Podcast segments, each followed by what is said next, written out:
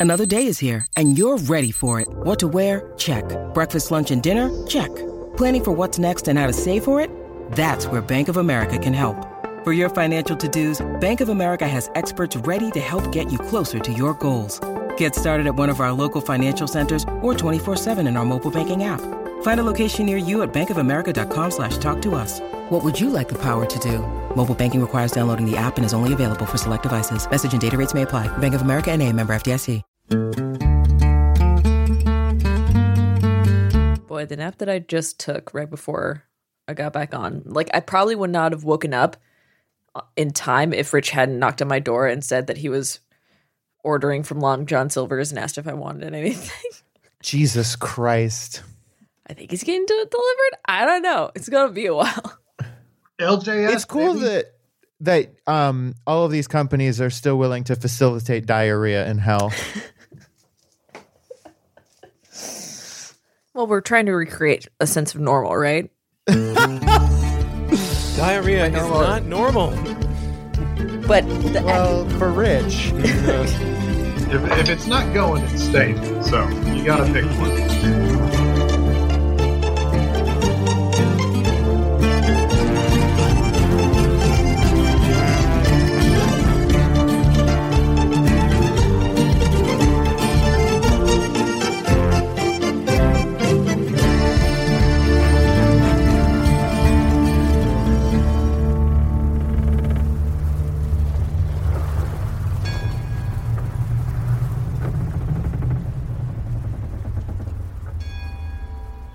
Let's cut over to Travis.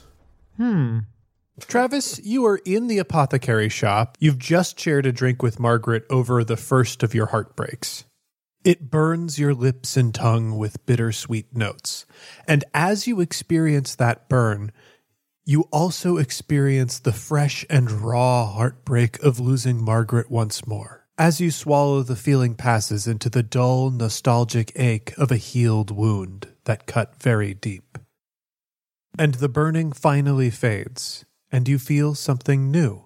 There's a part of yourself that has opened up, and you instinctually feel that in this moment you can accept that loss. Or you can choose to hold on to that pain and keep it close to you. Now, what do you mean? This doesn't mean you would forget Margaret or the pain of losing her. Uh, correct me if I'm wrong. Travis's coping mechanism for the longest time, at least from my perspective, is that he doesn't tell anyone about this, at least not the people closest to him, and those are very few and far between. In essence, you play this particular trauma very close to your chest.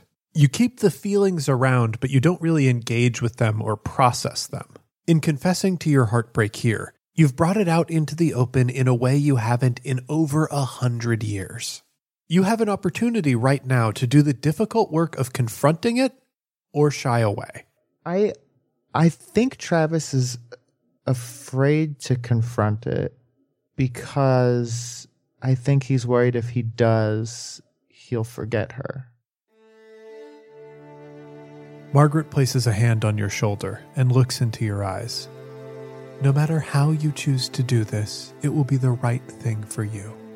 But know that nothing could happen to take that love away from you. How do you know that?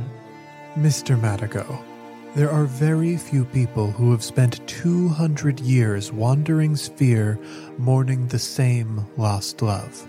Your devotion has stretched further than any mortal man could hope to pledge. I imagine there are fewer still who have encountered their lover's face once more on someone else. I am here with you because I believe you deserve to live from more than pain, and the rarity of our meeting cannot be ignored. I believe the luminaries believe you deserve that too. Well, I've been dwelling on it for 200 years, and if everything goes according to plan, I won't have to do it much longer. Well, I suppose that's true. And that is also who you are. Margaret smiles, and you can tell that it's a sad smile, but a smile nonetheless. The taste of the drink fades completely, and you find that the sadness of the memory settles with you, but it does not bite or sting the way it used to. It sits on your shoulders like a heavy blanket, something that gives you weight and holds you down, but provides you a familiar and melancholy sort of comfort. And that, Mr. Madigo, is the first heartbreak. Care to try for another? Margaret says with a wink. Hmm. How many did he need again? Was it two or three? Three. He needs two left. Woof. Jeez.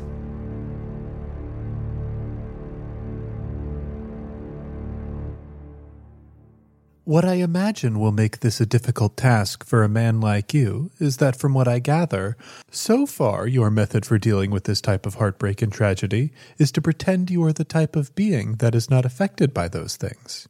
Well, a wise man once told me, Travis, you should fake it until you make it. And I was right when I said it to myself. Shut up. God. Ah. I fear that you find too much wisdom in your own words. It's actually a common affliction for many men. I fear that others don't find enough in my words, and that's sort of how we end up in the sort the pickles that we that we do. Hmm. I'm sorry, I just wanted to break in here and inform you, my patrons, that I have achieved sexual congress with my turtle wife, as we discussed before. if anyone was worried. Oh, thank God! Thank God, someone remembered. Is all I've got to say. S- someone hasn't had much to do, and a little bit just want to kind of insert a little bit of levity, and then I'll be on my way. Thank you for to to you, my two patrons. I'll be on my way. Yes. Is there jail here? Man, you don't want the answer to that. Travis will be first in jail. My problem is I don't think there could be a jail that is severe or secure enough to deal with that. No one can catch me. I'm I'm a I'm too fast. anyway, he's not there. He died. Uh, Travis closest thing to begins to steal. Travis begins to steal everything on every shelf. Have you lost anyone? I've lost everyone over and over again. Well, then it seems to me you should have a sea of heartbreaks that you could confess to me as part of this spell. Margaret pauses as she takes a moment to regard Travis seriously. What I believe you are struggling with, what I believe is preventing you from calling up one of those memories, is that if you admit to me that the loss of these people is a heartbreak, you will have to confront the fact that you were hurt.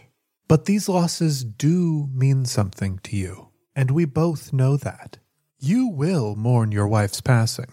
You've proven that, and you keep that pain quite close because you're terrified of it being rendered meaningless.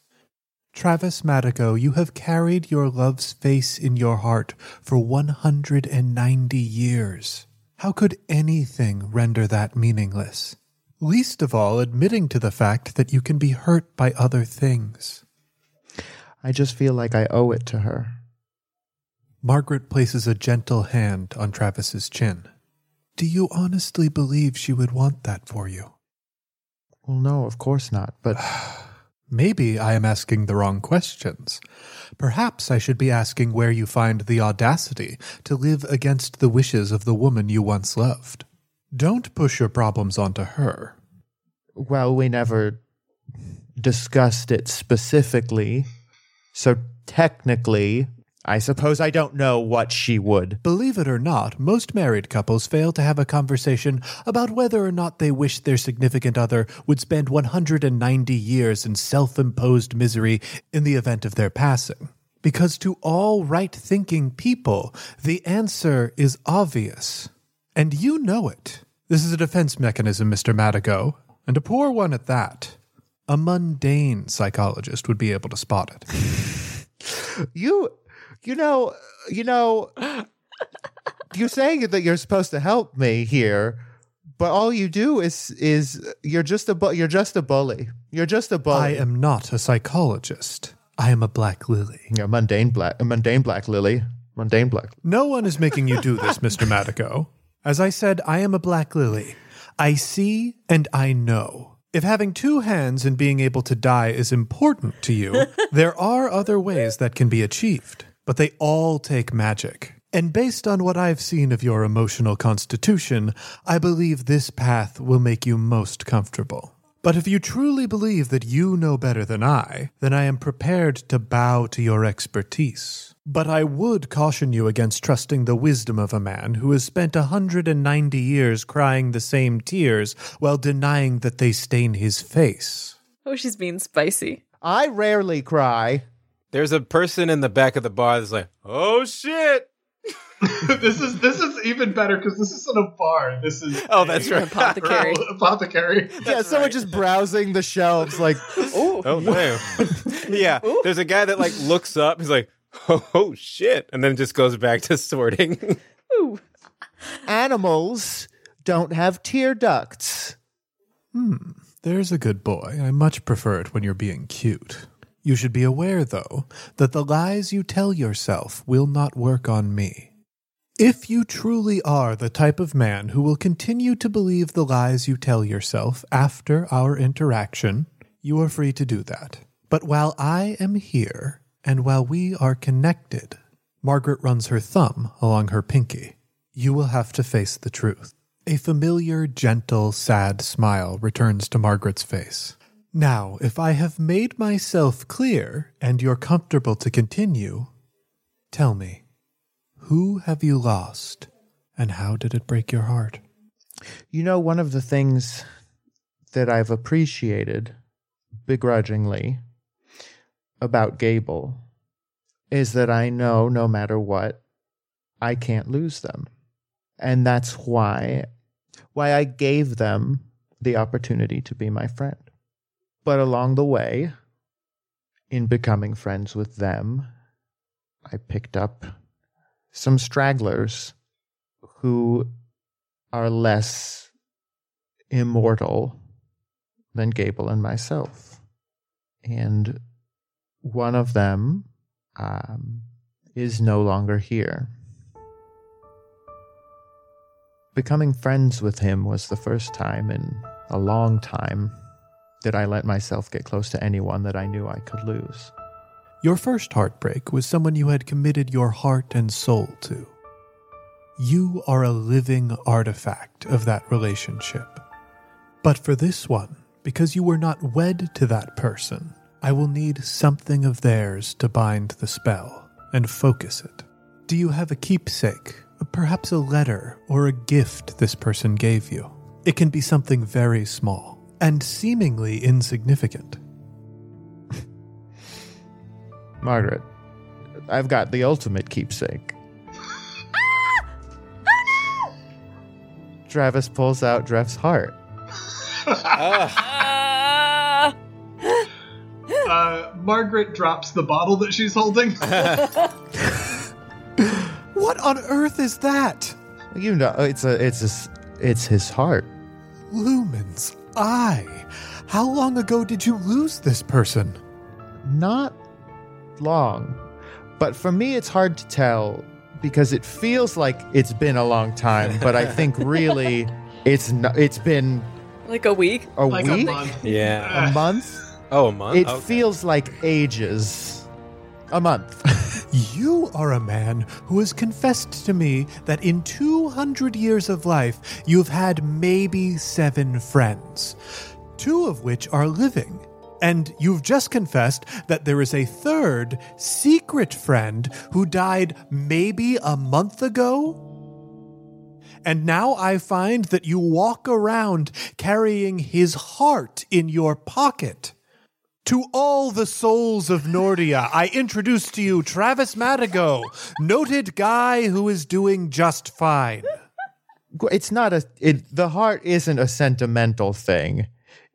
It's Forgive me, I don't know how I didn't see it before. You're doing just fine on your own, and you don't need any support or emotional guidance. Please forgive me for being No. so presumptuous. Here's the thing. I know a lot of the other stuff I said was, you know, lies to protect myself, but oh, this one really? this one is for real because I look, if I was going to keep something of his as a keepsake, it would have been I don't know, one of his uh s- stupid stethoscopes or something.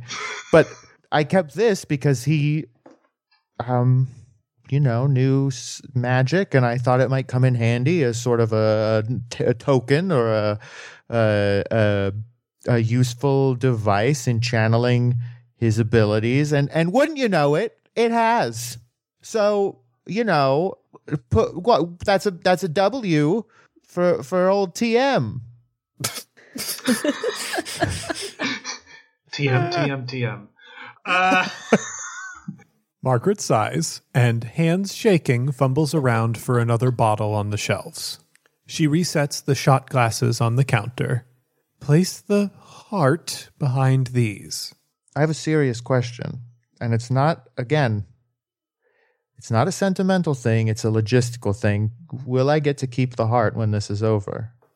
Yes, of course. I, I would never take something that this simply binds us to his spirit and memory in this moment. Okay, good because it also binds me to uh, a colleague. I was about to say, like, what's he gonna say? Is it? Hum hum? You're into some freaky stuff. well, no. Here's the thing. we can get into it later. I imagine you'll eventually find out our whole deal, so we don't have to get into it now. But I just foresee it happening. That you kind of know our thing eventually. I'll try to contain my curiosity.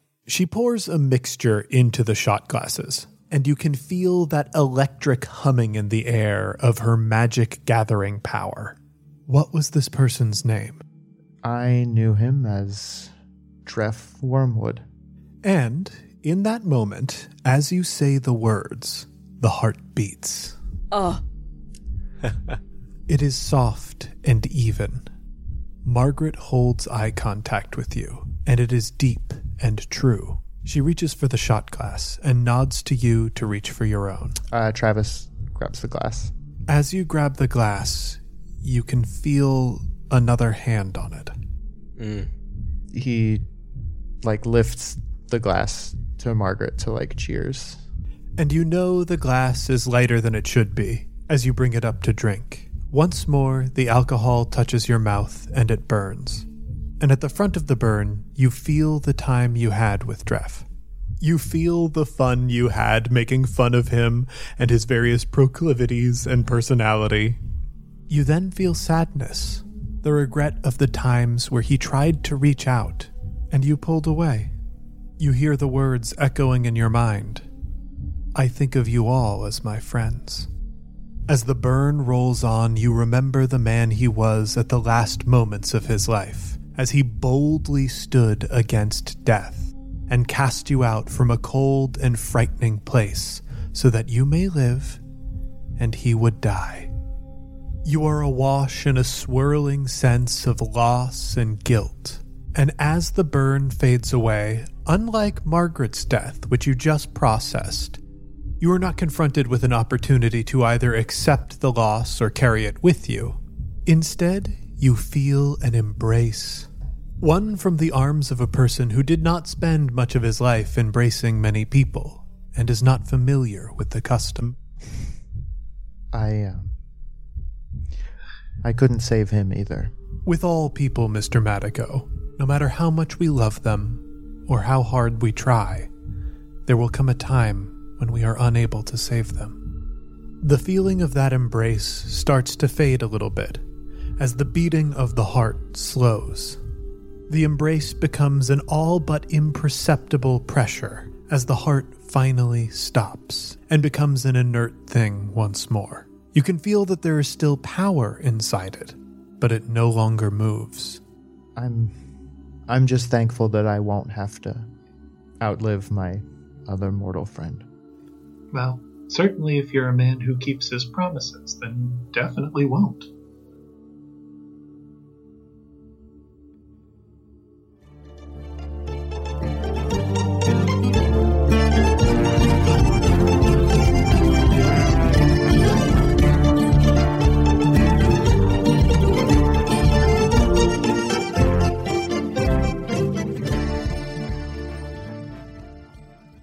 Hey heroes, it's James, your game master. Welcome to the mid-roll. Normally here on Campaign Skyjacks, we're providing you a bit of relief from the outside world. But especially this week, I wanted to take a moment and refocus us on the important issues at hand. One of the missions of Skyjacks is to tell an anti colonial narrative. And you can draw a direct line between police violence in the United States and colonialism. I know for a lot of people right now, the world is a scary and difficult place to be. But there is absolutely a privilege in being able to describe that as a right now problem. Now, as a white man, it is definitely not my place to lecture everyone on race. So instead, I want to focus our audience on proactive things that you can do to support the Black Lives Matter movement. Number one is contributing to bail funds. Thousands of people have been arrested across the country for protesting the treatment of black citizens. We want everyone who is arrested back out on the streets so they can continue making their voices heard. We've provided a link to a resource that will help you find local bail funds so you'll be able to help people in your area. Just check the show notes. The other thing you can do is call your representatives. We realize not everybody has the ability to go out and protest, especially in light of the pandemic. But you can still support this cause. That means calling and writing your representatives, and not just your state and federal representatives, your local municipal representatives. Just like your state reps, your mayor's office likely has a number that you can call. Just a quick call, even leaving a message, to tell your mayor and their staff that you support the Black Lives Matter movement, police reform, defunding, and demilitarizing police will go a long way. The protests happening right now are really important, but they'll only be effective if we can back them up with sustained pressure. And that means people like you and me stepping up and advocating directly to our representatives, even if we can't be out in the streets. Normally in the mid rolls, we thank our patrons, but this week I really want to emphasize if you are going to send money somewhere, we would like you to send it to a bail fund or donate it directly to the Black Lives Matter organization. Thanks, heroes. When you need mealtime inspiration, it's worth shopping Kroger, where you'll find over 30,000 mouthwatering choices that excite your inner foodie. And no matter what tasty choice you make, you'll enjoy our everyday low prices, plus extra ways to save, like digital coupons worth over $600 each week. You can also save up to $1 off per gallon at the pump with fuel points. More savings and more inspiring flavors make shopping Kroger worth it every time. Kroger, fresh for everyone. Fuel restrictions apply. Look, Bumble knows you're exhausted by dating. All the must not take yourself too seriously and 6 1 since that matters. And what do I even say other than hey? well, that's why they're introducing an all new Bumble with exciting features to make compatibility easier, starting the chat better, and dating safer. They've changed, so you don't have to. Download the new Bumble now. With that, let's get back in the sky.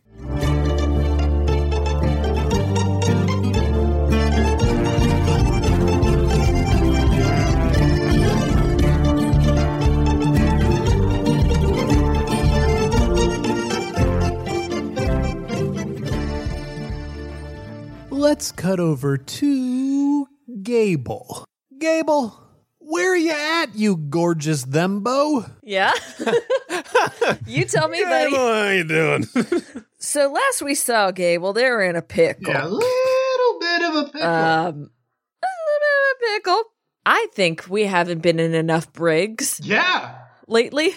I believe Gable is in the brig of the Il Sanguedillo? Il sangue dio. Il Sanguedillo, Japan. Japan. And that's where Gable is, laying on their back. I don't know if they got knocked out. I'll let you. I don't think they got knocked out. I think it was the sort of thing where you were suddenly surrounded by too many people to really resist. I mean, it's not like you couldn't take them, but it would be a lot of a hassle. You might get really hurt. And frankly, you've got bigger concerns than this because you know you are a short period of time away from the mariner and his drowned mm-hmm. sailors showing up.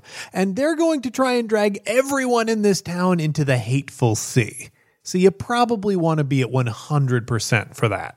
Yes, there's things to do. Priorities. Yeah, even being a thembo with a bit of a grudge to bear, you've got priorities. They probably walked you through town in a procession in a way that wouldn't be immediately obvious to anyone observing that you were actually under arrest or their prisoner. If you like, I could draw a luminary to see if anyone on the Uhuru noticed. Yes, please. Okay. I don't think I ever pull luminaries. Ooh. Ooh, the rake.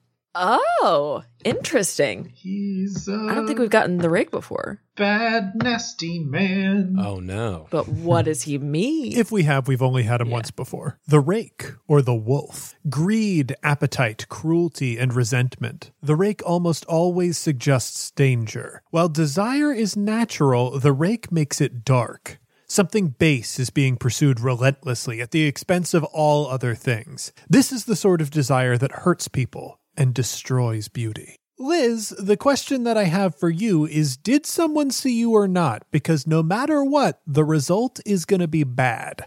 Hum. Is there someone on the Uhuru who has a particular like bloodlust against the church that we might not know their backstory yet, but like it just takes one small thing to set them off? Ooh.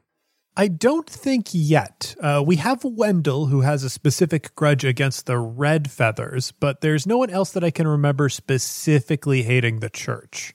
Okay. But if you'd really like to get someone who hates the church involved, we could establish that for someone's character right now. Let's just say like one of the children, an un yet as yet unnamed child, came to the Uhuru in a way that was escaping a spate of violence or particularly a church official like ruined their family.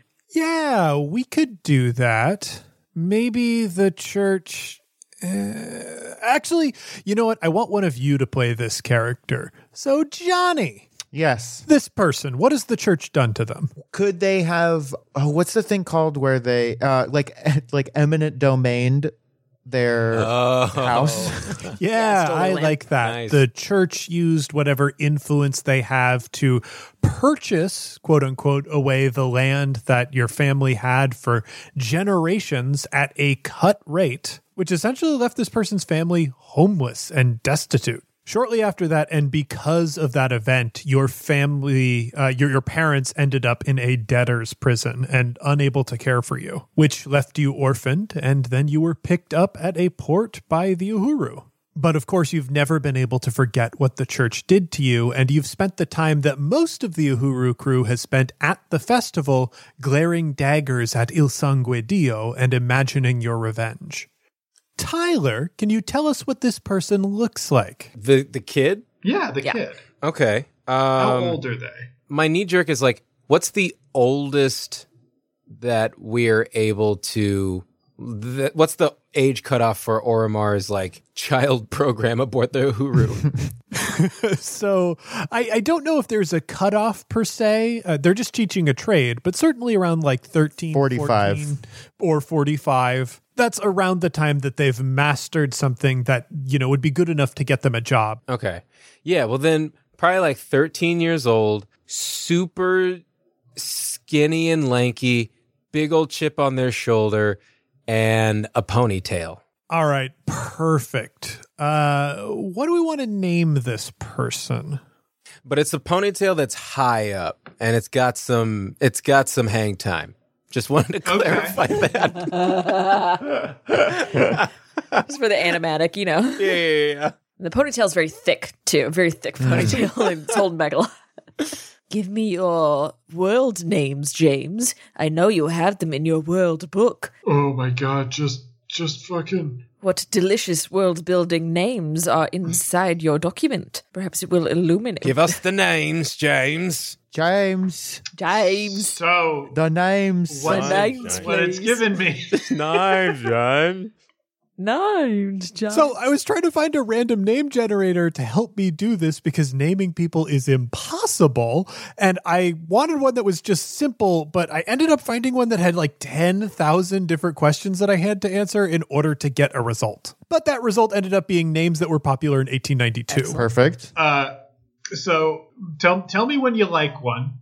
We got Florence Jensen. We got Helen O'Neill, Ethel O'More, Mary Vaughn, Anna Eaton, Emma Gomez, Elizabeth Luna Liz, Minnie Singleton, Mina, Mini sing, mini singleton. Minnie Singleton. Singleton. Minnie Singleton.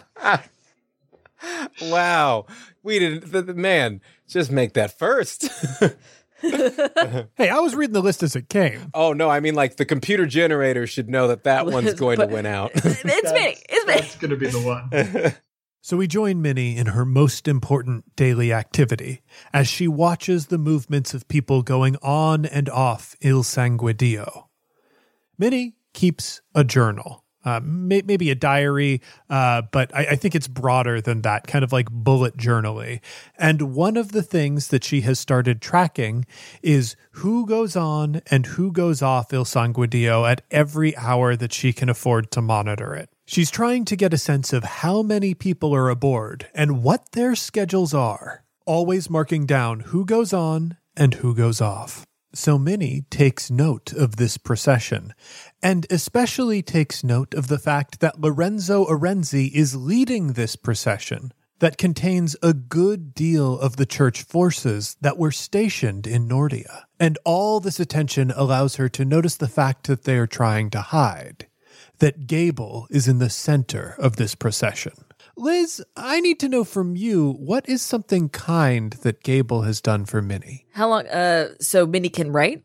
Minnie can write. Minnie was below deck one day on a particularly stormy night in the air and was trying to work through some workbooks, some practice, some writing, practicing workbooks. And hmm all of a sudden, a wind or the rolling of the ship knocked the light out. And she was so sad that because she was she's trying to work on something that she really loves. So she went and asked someone if they could pat, give her some oil to fill her lamp again, and no one would. And mm-hmm. then finally, Minnie was just kind of like on the deck, despondent, trying to figure out like what am I going to do? I wanted to get all this done, and Gable, seeing this from I think the crow's nest, kind of walked down on their way during a shift change and mm-hmm. just handed her a pack of matches, which is not a lot, but it's enough to get through the night. The thing about small acts of kindness is it never seems like a lot at the time. All small actions seem so inconsequential, which is probably why there aren't enough small acts of kindness in our world. But in a world that had dealt blow after blow to Minnie Singleton, receiving those matches at a time of profound sadness meant everything. She's gone from church officials, people who are supposed to be spreading messages of kindness and compassion, taking her home from her, which in turn took her family from her, to her wandering the streets of a callous metropolis, thinking that all the warmth and kindness in the world had died alongside the only people who ever loved her. Until a group of pirates and outlaws descended from the sky and searched the city for people like her people who were lost, lonely, and cold. Someone grabbed her and presented her to this crew of pirates. At first, she was resigned, ready to leave the world that had been so terrible. And then she met Spit. Spit, who is a horrible, stinky man. but despite his innumerable and severe flaws, Spit made the promise to her that she would be cared for, and something about his eyes made her believe him. Then she was presented to Captain Oromar Vale, who, with the regal elegance of the ancient kings, assured her that aboard the Uhuru she would be safe, and that after her time here, she would be able to make her own life for herself. And so she worked aboard the ship, swabbing decks, dusting cargo, and washing starlight, while learning letters, numbers, and knots. And her reward for each day's effort was precious as gold. For each day she found small and casual kindness. But for whatever reason, the most significant kindness that Minnie found came from Gable, the somewhat aloof and imposing warrior who would soon become the helmsperson of the ship, taking note of her suffering and providing to her what she needed when she needed it. This act, upon the backs of all the others, reawoken something in Minnie that she thought long dead a belief that life was worth living and that people were worth sharing it with. It is this act that inspired Minnie to start keeping a list, a list of people that she hopes to one day repay, that she repeats to herself at mornings and at night in a mockery of the church's cold prayers. And Gable is on that list. And Gable was also in that procession, held prisoner by the church, to be kept in the brig aboard Il Sangue Dio. And Minnie is angry. So Gable, what's going on? How's them digs? Probably like way too nice, right? Hmm. just like, well, we have so much money. What are we going to do with it? Well, just make the brig nice. Put a nice bed in it. that kind of thing. Yeah, I think basically the brig here compared to most spaces on the Uhuru is just much nicer. But the thing is, immediately outside the brig, you can see there are far more luxurious accommodations, like disgustingly luxurious. So, the main kind of psychological punishment the church should come up with here is that you're not having it as nice as you could be. God.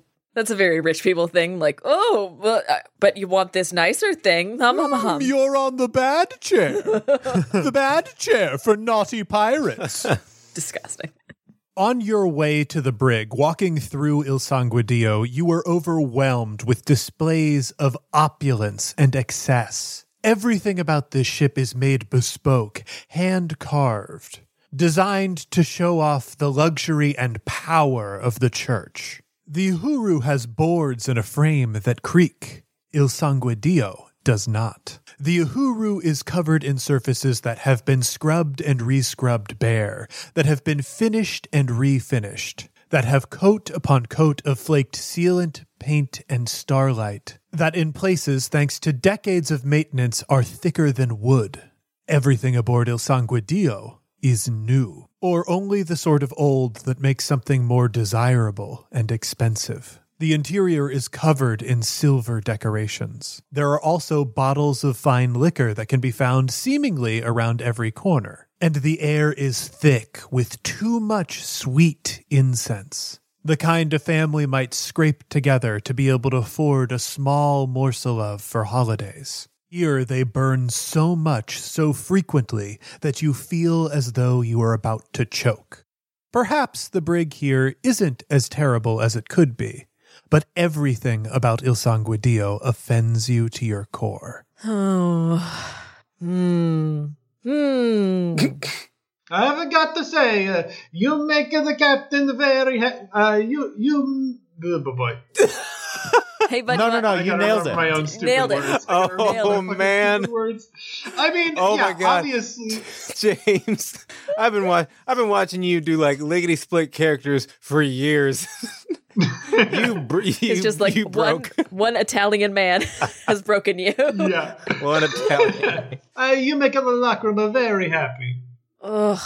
Can we get this over with, please? I'm just being. I'm sad about being stupid again. Oh, I wish we could. I wish we could. Uh, we'll probably be holding you for a long time. Okay. no, but like, really, when can we move this up? I talk to whoever I need to talk to, shake some hands, and then I get out of here? Hmm, I don't think that's what's going to happen. What do you mean? I Ugh. think probably you're going to be taken, taken probably to a bishop, taken to a vox, maybe. Hmm? Mm. You work on the Uhuru. Could could you say that again? Hang on, I think I'm being replaced. Wait, no, no, no, no, no. I want to talk to you. oh yeah, it's Wario. No, I want to talk to you. You've already done Wario. No, I want to talk to the back. other one. I know that I've met Wario. I want to talk to the other guy. yeah, well, he died. He died of regional dialectic morphosis. So this uh. one's easier for you? I mean, it's better. It, it, there's not a. There's no chance of an anti-defamation league coming after Wario. Perhaps Nintendo Corp. Oh, it's a it's a discomfort thing, not a. Uh, I understand. Well, well, Wario. At least we've met before, so we can cut out all the pleasantries. You and I both know that all we need to do, a little money needs to exchange hands, and then I can be on my way. Well, but money has already changed hands. Our ship has taken down the tarp and it is already being placed over the Uhuru. in exchange uh, for you. But that was back when we were doing like a quote unquote prisoner, like uh, a fun prisoner, kind of like a capture the flag kind of thing, not a for real one, right? This is like well, not. well, well. That was before we knew we had the helms person of the Uhuru in our clutches. well, was- I'm, this is just really inconvenient for me. We have a, a lot of things going on, and I just didn't really want to reckon with this particular part of my emotions at this point. So if we could, like, just, I think you'll be a lot happier if I don't get mad, and if you don't get mad, you won't do that weird sound that you make. And no, please. So just, I don't know. I'll sit in the brig, I guess. I mean, you are already in the brig. Well, I'll not sit like down now. I'll sit. That's. I'm just gonna. I'll. I'll sit. Is that what you want? You want? Is that what you want, Wario? Is that what you want me to do? Is sit? Wha- uh, I mean, Oh, look, I'm sitting down for Wario. me, Gable Skyjacks, sitting down for Wario. yeah, that's right. That's my last name. Sure, Yep. we use it for SEO purposes. Oh, we cut back quickly to the scene where Gable is applying to be aboard the Uhuru, and they're asked their name, and they look around and they see the sky and like a set of jacks on the ground. Sees the Jack Park party pack. per- Stupidest person alive. Jesus Christ. uh, I Gable's like throwing a temper ta- tantrum. They're just gonna like sit down and floof and frown. cool, that makes sense. You're upset. What I want to know is are you just going to sit around and wait for the situation to progress, or are you going to do something? Because what I'm going to do is draw a luminary to see what Minnie's doing, and I'm going to do that no matter what. But you might be in a little bit of a different position if you decide to do something about your situation.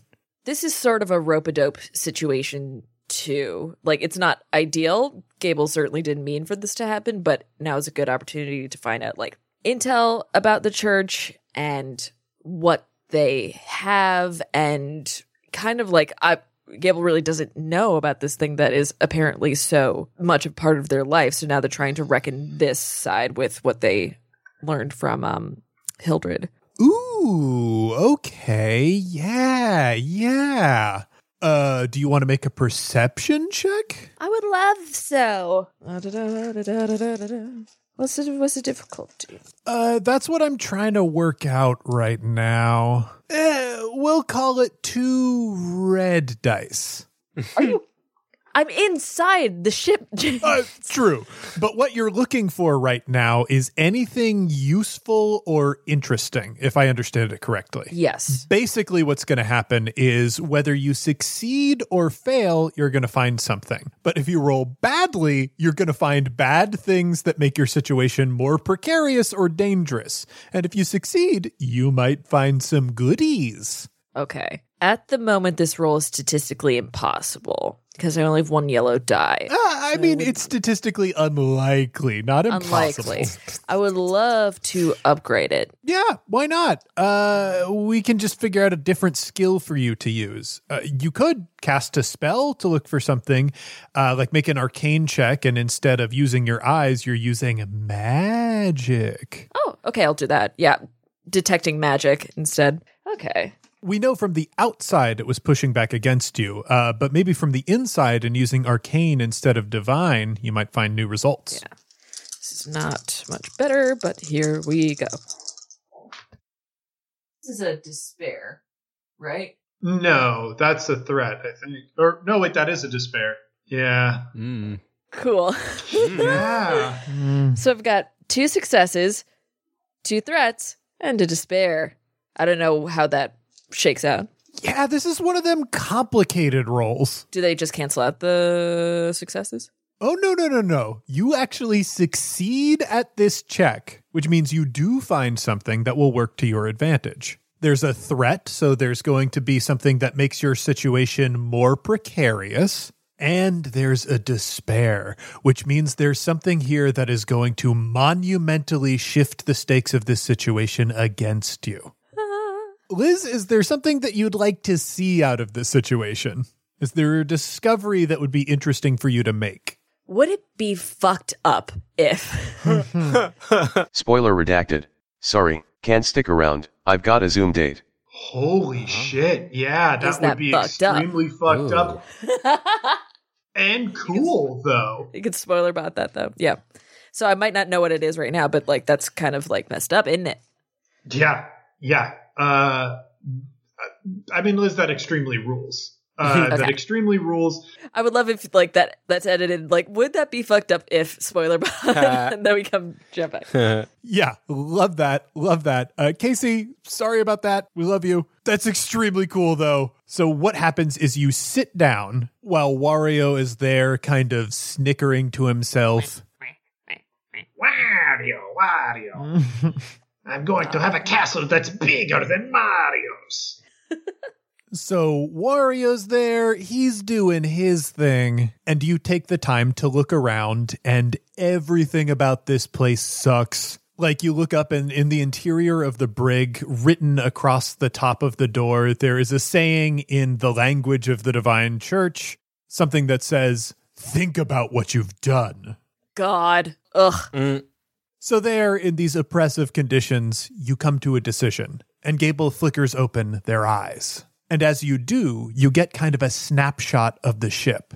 And the threat is that this is a very well armed ship. Whether or not Lorenzo Arenzi was taking this threat seriously, he is armed in a ship that would be able to potentially dissuade a mariner attack. There's lots of cannons, gunpowder, and manos here capable of going to these arms. But the other threat is that you can see sneaking onto the ship, climbing up the side, is Minnie Singleton from the Uhuru. And she is clutching a knife to her chest. And you can feel the murderous intent in her heart. You know that unless someone intervenes, she will take a life today. Which part of you thinks that might not be that bad? but I don't know that you've made a decision about that yet uh, with your moral compass. Oh, Bobby.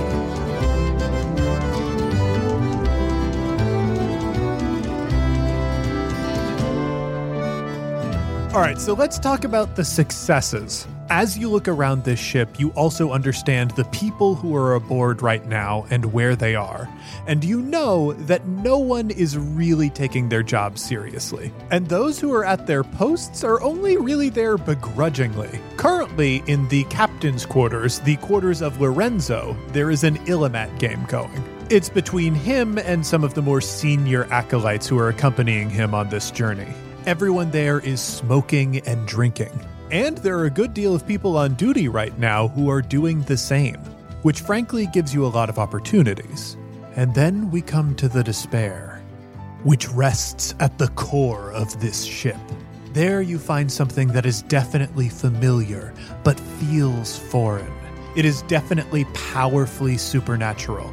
And whatever defenses that are on this ship are there because of whatever is at the heart. So Gable, after casting this spell, comes back into themselves and for once in their life tries to think of what to do. Mm-hmm. This feels like a good time to cut over to. Cut away. I don't know what to do yet. Yes, we'll let you formulate Stall, a plan. stall for me. Yes, I have a grand plan. Stretch, stretch. Pull it like Stretch it happy. out. Wah. The Wario chorus. Scotty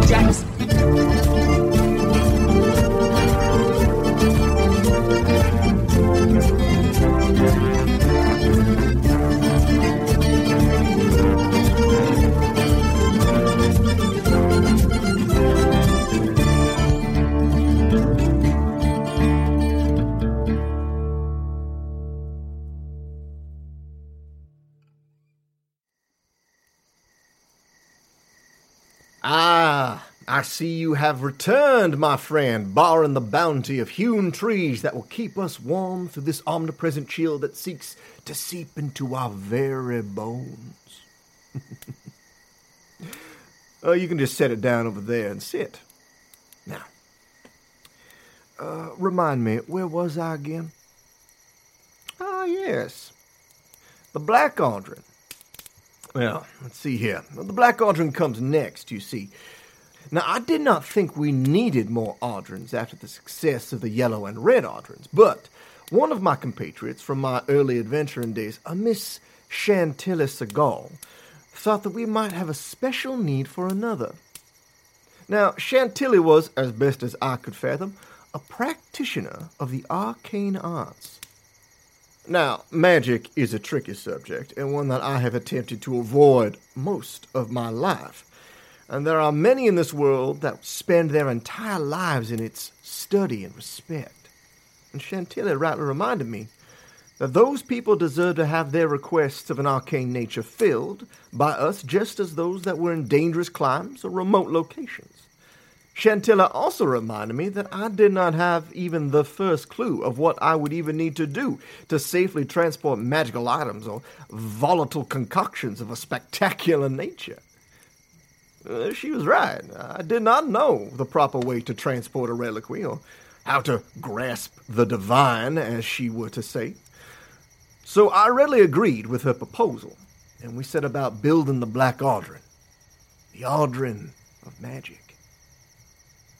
Now, Chantilly was heavily involved in its construction, and she was the first captain of the Black Aldrin, which lifted from the shipyards almost three years to the day after the Yellow Aldrin. When Chantilla brought me her proposal route, I was amazed at the scope of what she wanted to accomplish. Big centers of community where magical traditions were strong small remote centers of magical learning, even landmarks where there were no people at all, only what she called an epicenter of possible arcane significance. Each one meticulously planned out and detailed for her route. I then reminded her that she was supposed to also deliver mail.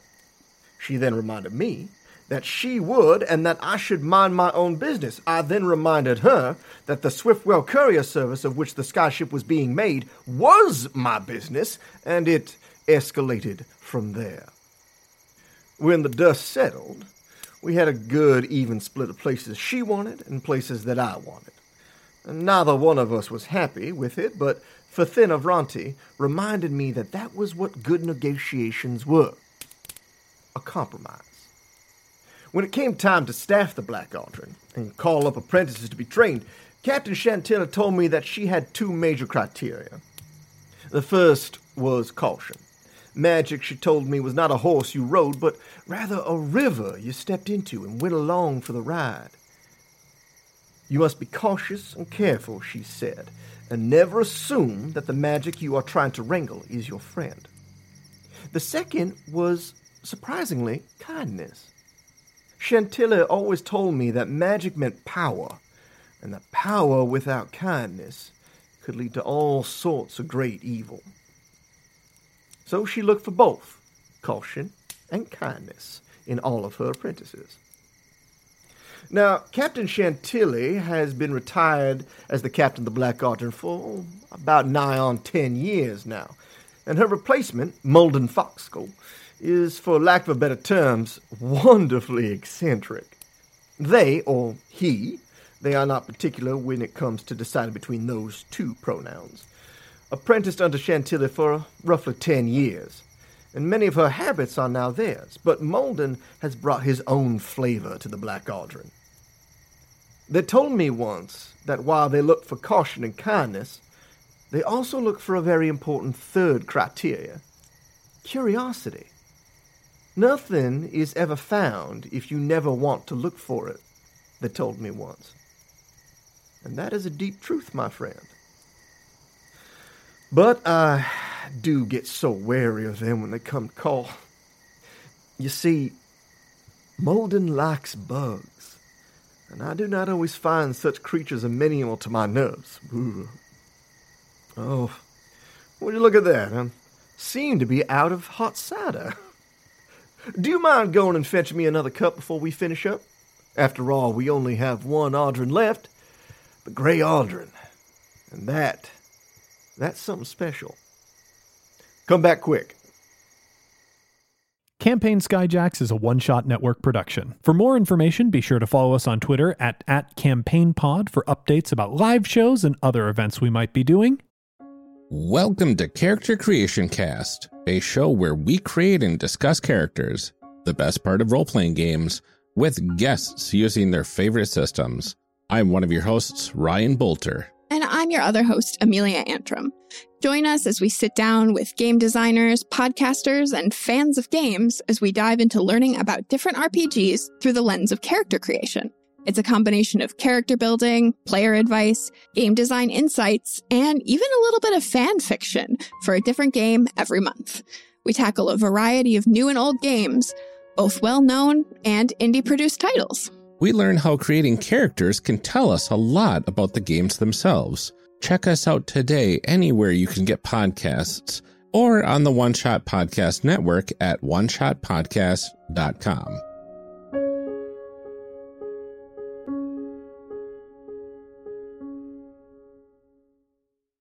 You can find more great gaming shows over at oneshotpodcast.com. Jonnet Kessler was played by Tyler Davis who can be found on Twitter and Instagram at Tyler A. Dave. Gable was played by Liz Anderson, who can be found on Twitter at Liz Anderson underscore underscore underscore, or on her podcast, Paired. Travis Madigo was played by Johnny O'Mara, who can be found on Twitter at Johnny and Briefs or on his podcast, Dilettante Ball. I am James D'Amato, your host and game master. You can find me on Twitter at OneShotRPG or on my other podcast, One Shot. The original music featured in this production was composed and performed by Arne Parrott. You can find Arne on Twitter at A R N E P A R R O T T. And you can find more of his work at atptunes.com. This episode was edited by Casey Tony, who can be found on Twitter at Casey Pony, spelled C A S E Y P O N E Y, or on his own podcast, Neoscum. Our logo was designed by Fiona Shea, who can be found on Twitter at Fiona Pup. The world of Sphere was inspired in part by the music of the Decemberists and the card game Illimat, property of Twogether Studios. The game used in this production is a modified version of the Genesys role playing system that was created by a talented group of game designers who were fired by a private equity firm owning Fantasy Flight Games. There are no kings. Take flight, heroes.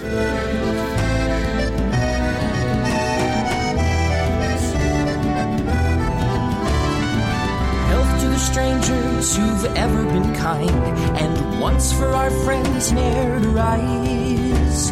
Twice to the dearest we're leaving behind, who know we can never deny the call of the sky.